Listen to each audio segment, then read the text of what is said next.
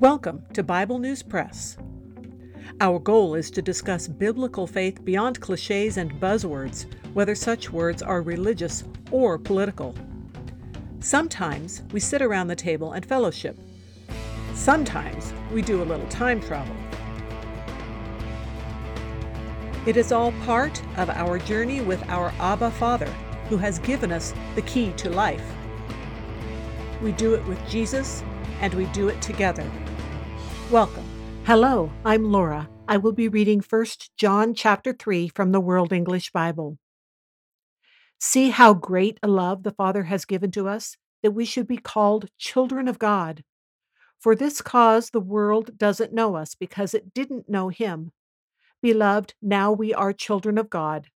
It is not yet revealed what we will be, but we know that when He is revealed, we will be like Him, for we will see Him just as He is. Everyone who has this hope set on him purifies himself, even as he is pure.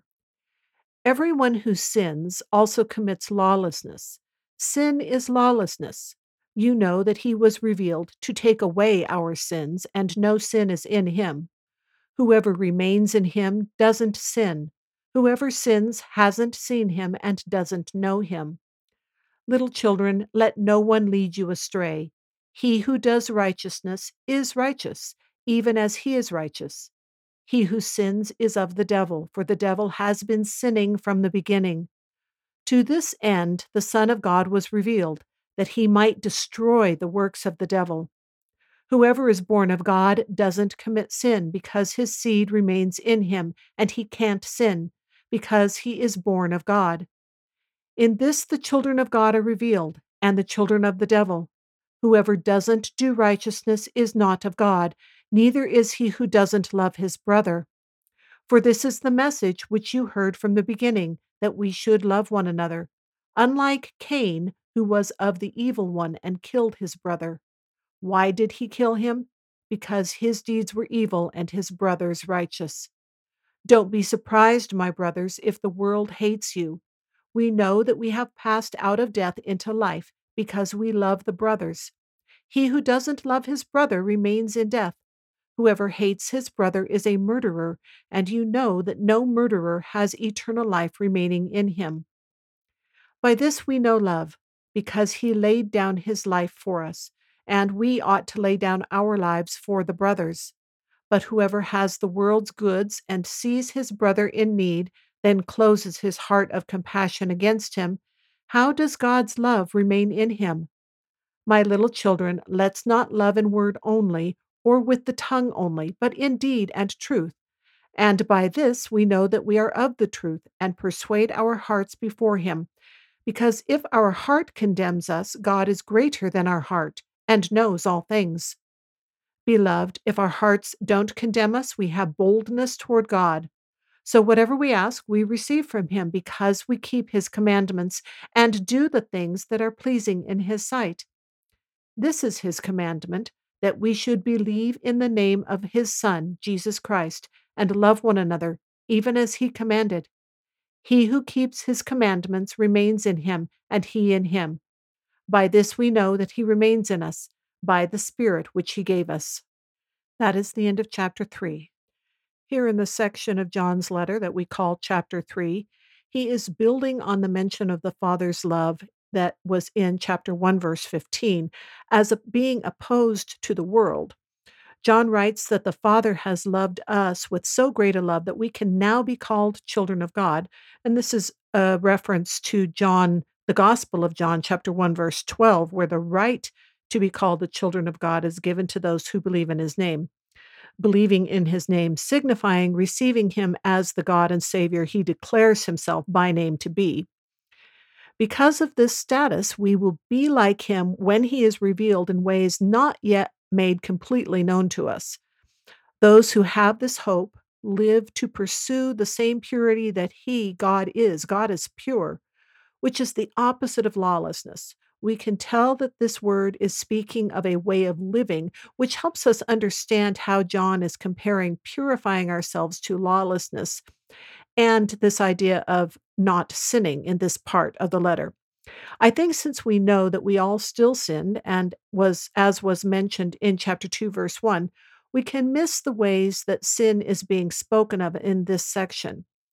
David Guzik, in his commentary on the Blue Letter Bible, points out that the Greek uses grammar here that clearly indicates an ongoing practice, but we can also see that in the English by one, noting the comparison of purifying, and two, using some other English words as examples.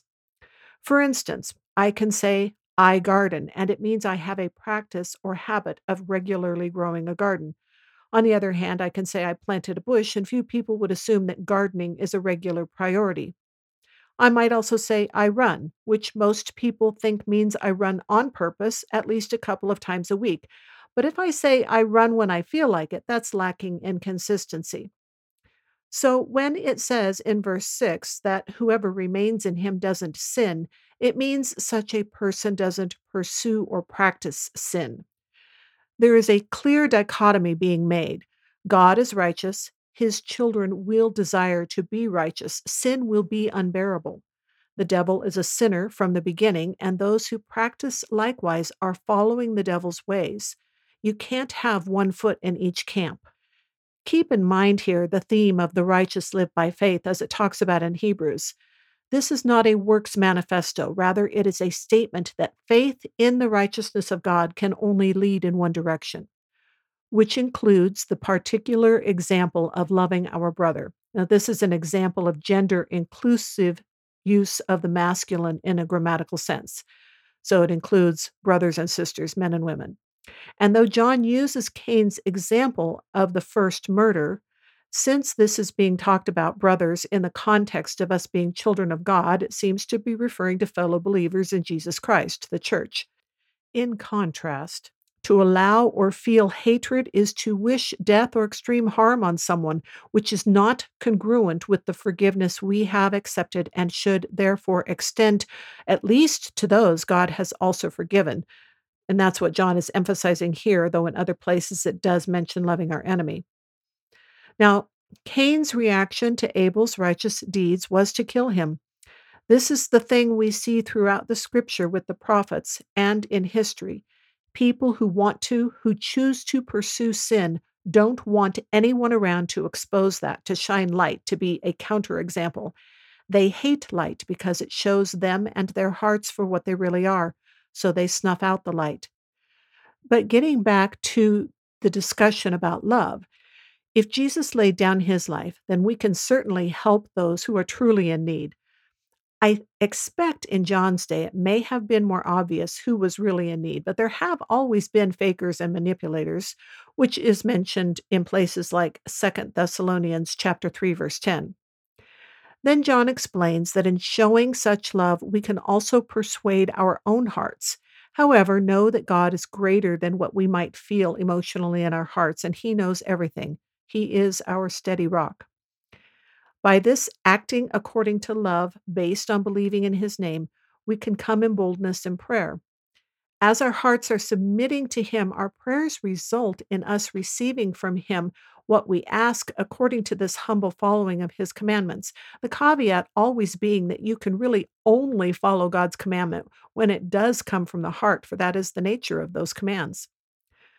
And much like a husband's prayers won't be hindered when they honor their wives, as it says in 1 Peter 3 7, our prayers won't be hindered when our hearts are right before God. And this is how we know we remain, we abide, we live in Him, which is confirmed by the Spirit, by the Comforter that He gave us. That's all for today. Thanks for listening. That is the Bible News Press segment for today, but not the end of our journey.